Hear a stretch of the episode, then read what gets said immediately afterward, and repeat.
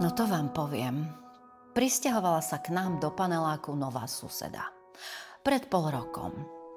Najprv sme sa vždy len tak krátko pozdravili, bola mi sympatická, tak som sa trochu zaujímala, čo a ako. A asi sme si aj vzájomne sadli. Boli to však len také sporadické debaty na chodníku, o práci, o rodine, ako sa nám býva a tak. Bola milá, v niečom sme si boli podobné a Trochu som sa s ňou aj v duchu porovnávala, no čo vám budem hovoriť.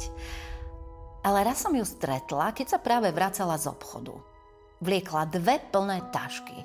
A ja, že kde nakupuje, že to má určite ťažké nosiť nákup zďaleka. A predstavte si, čo som sa dozvedela. Že vraj chodí do tých biopotravín, čo sú o tri zastávky ďalej. Skoro ma vystrelo. Bolo ťažké sa ovládnuť, aby to na mne nebolo poznať. No veď uznajte, dnes, keď všetko aj v normálnych obchodoch stojí tak veľa, že už ani neviem, čo dať do košíka, aby ma pri kase neporazilo, tak ona nakupuje iba bio.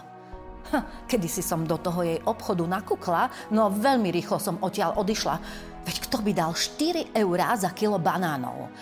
Susedy som sa na peniaze samozrejme nepýtala, ale nedalo mi a hovorím jej, a tu máte doma nejaké špeciálne alergie? A ona, že nie, že prečo sa pýtam?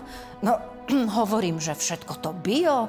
A ona mi na to, že jej veľmi záleží na zdraví, že pre deti chce len to najlepšie a tak. Zostala som ticho. Vlastne zmohla som sa ešte na... Ale veď iste. Trochu na silu som sa usmiala, pozdravila ju a išla som po svojom. No ale keď odišla, ja som nevedela, čo so sebou. Úplne som bola mimo. Veď ja nepoviem, keby sme mali záhradku, dopestovať si niečo bez hnojí, to je niečo iné. Alebo si niečo bio občas dopriať pre dobrý pocit. Ale vyhadzovať toľko peňazí, no to sa mi zdá naozaj cez čiaru. A to mi bola taká sympatická. Musia mať strašne veľa peňazí. Ale prečo potom bývajú v našom obyčajnom paneláku a nechodí ani v drahom značkovom oblečení? Som z toho celá zmetená. Normálne som si povedala, že by som sa s ňou asi nemala až tak kamarátiť. Veď uznajte, o čom sa s ňou budem ešte baviť. Aj tak mi už nedá pokoj to jej bio. A keď sa raz nezdržím a opýtam sa, čo tá taška potravín stojí, určite bude zle. Radšej sa jej vyhnem. A vôbec, čo má do nej? Nech si žije ako chce a, nech si je aj tie biobanány. Aj tak sú menšie.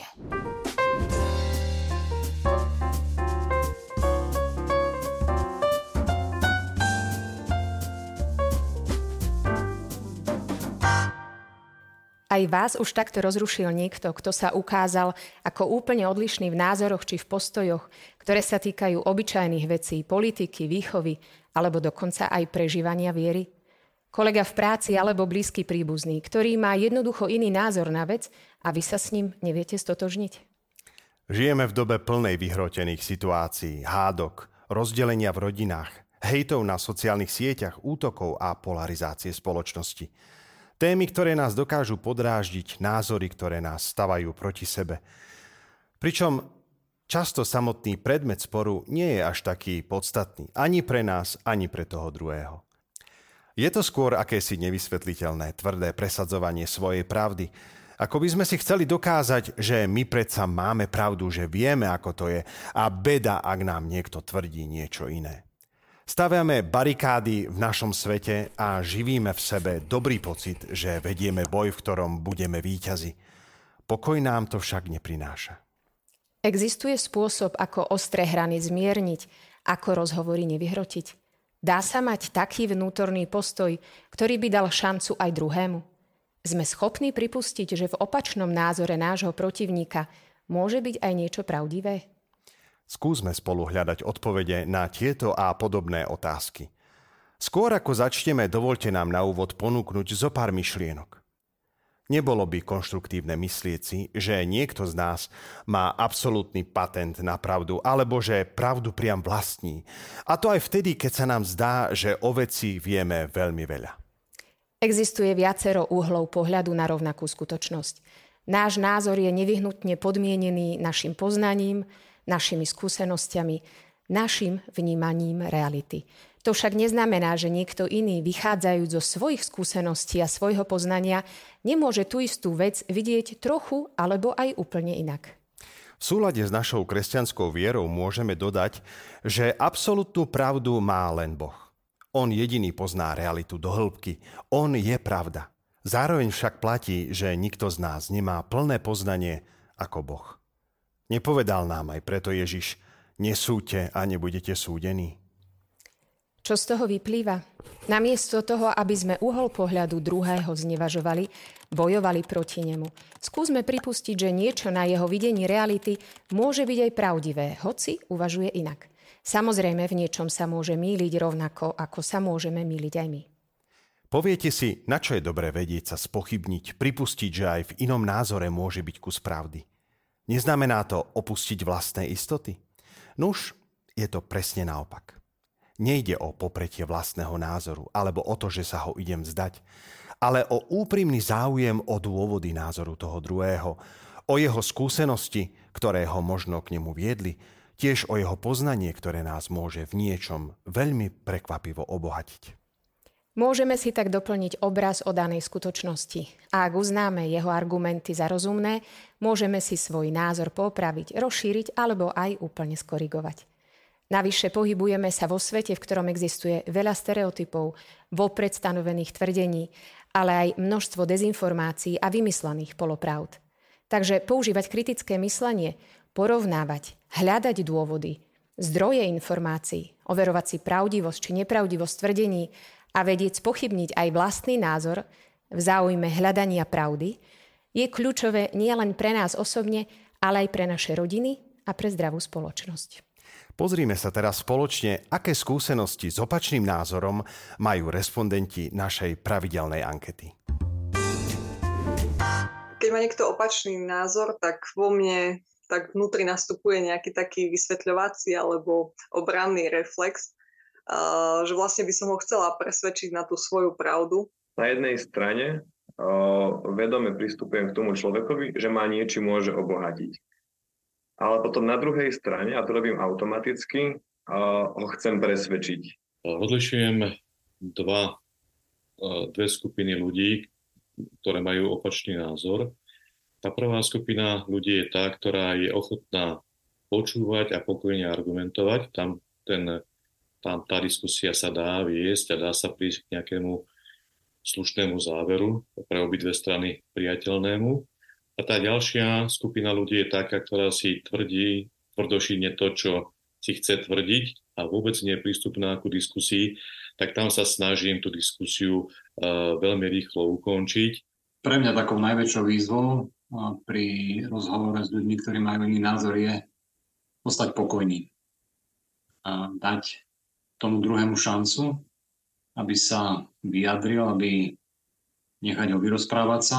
Nezablokovať sa, lebo väčšinou si poviem, tak dobre, máš taký názor, tak ho maj, ja sa nebudem nejakej prezentovať iným názorom. A potom aj to, aby som možno trošku sa snažila viacej pochopiť ten iný názor, vypočuť si ho a, a, a potom vlastne odvážiť sa argumentovať aj tým opačným môjim názorom. Nie len na vonok slovne, ale aj vnútorne vo svojich myšlienkach si zachovať takú úctu k tomu človeku a vlastne snažiť sa naladiť na jeho zmyšľanie, na mm, jeho akože takú úroveň, aby necítil zo mňa to také povyšenecké alebo takú uh, opozíciu, lebo si myslím, že aj v tých očiach, aj v tom úsmeve človek, ten druhý človek vidí, že čo si o ňom myslím a, a že to aj cíti, keby som ho hneď ja vo svojich myšlienkach odsudila. Pre mňa je to dosť e, problematické v tom, že keď som o čom si presvedčený, tak e, veľmi ťažko to nejak e, viem sa žiť do situácie alebo do názoru toho druhého. Zrejme sa všetci zhodneme, že je oveľa jednoduchšie obkolesiť sa ľuďmi, ktorí majú rovnaký alebo aspoň podobný názor ako my a nemusieť tak podstupovať námahu konfrontovať sa s iným postojom. Tiež môže byť pohodlnejšie uzavrieť sa do svojho sveta a pre istotu sa radšej s nikým nerozprávať. Takýmto spôsobom sa však náš život ochudobňuje a vystavujeme sa aj riziku nezdravého radikalizmu. Situácie, keď prichádzame do kontaktu s odlišným pohľadom, nemusíme umelo vyhľadávať. Väčšinou prichádzajú jednoducho sami. Často vtedy, keď to najmenej čakáme. Čo vtedy robiť? Možno by na začiatok stačilo, aby sme takého človeka nezaškatulkovali hneď do priečinka pozor nepriateľ. Pretože ten druhý to zväčša vycíti, urobí to isté a tak sa hneď ocitneme na barikádach. Potom už len spustíme slovnú paľbu, zraňujeme sa a k skutočnému dialógu ani nedôjde. Čo však naozaj môžeme urobiť, je uvedomiť si, že každý človek nás môže niečím obohatiť. Počúvajme druhého bez predsudkov a vopred hotových odpovedí. Pokúsme sa pozerať na danú vec očami toho druhého a pochopiť jeho motivácie. Uvedomme si, že počúvať človeka, ktorého máme pred sebou a snažiť sa mu porozumieť, neznamená, že s ním musíme so všetkým súhlasiť, alebo že tým automaticky strácame svoj názor. Snažme sa však vžiť do jeho kože a pozerať sa na vec, pokiaľ možno jeho očami. Keď nám niečo nie je jasné, skúsme klásť otázky, aby sme lepšie pochopili postoj druhého. Pýtajme sa na dôvody, skúsenosti alebo hodnoty, ktoré ho k tomu názoru priviedli. Tým preukážeme záujem o jeho pohľad a zároveň získame nové informácie. Veľmi dôležité je tiež, aby sme sa s druhým zhovárali s rešpektom a zdvorilo. Nechajme ho hovoriť bez prerušovania.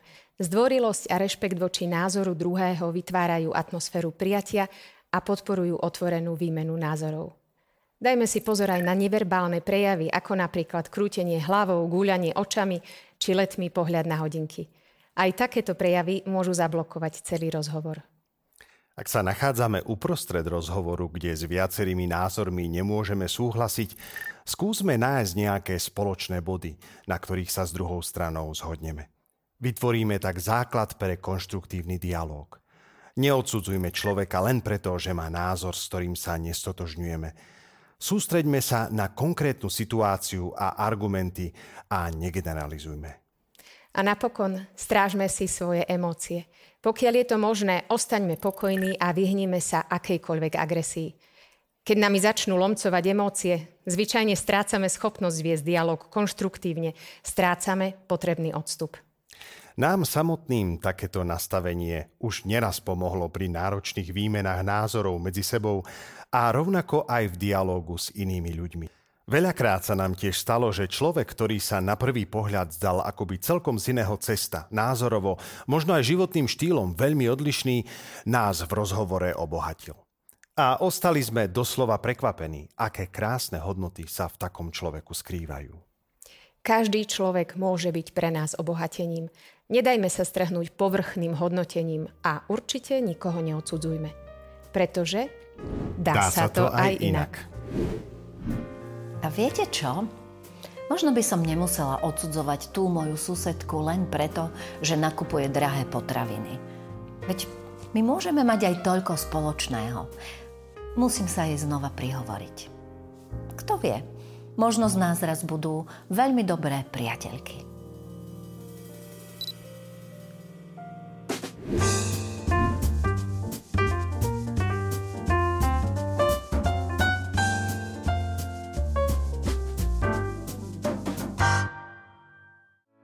Vypočujte si aj ďalšie zaujímavé podcasty. TV Lux nájdete na deviatich samostatných kanáloch, kde na vás čakajú relácie s pápežom Františkom, kázne, modlitby, prednášky, biblické podcasty, rozhovory, inšpiratívne epizódy na pár minút, svedectvá či podcasty určené pre deti.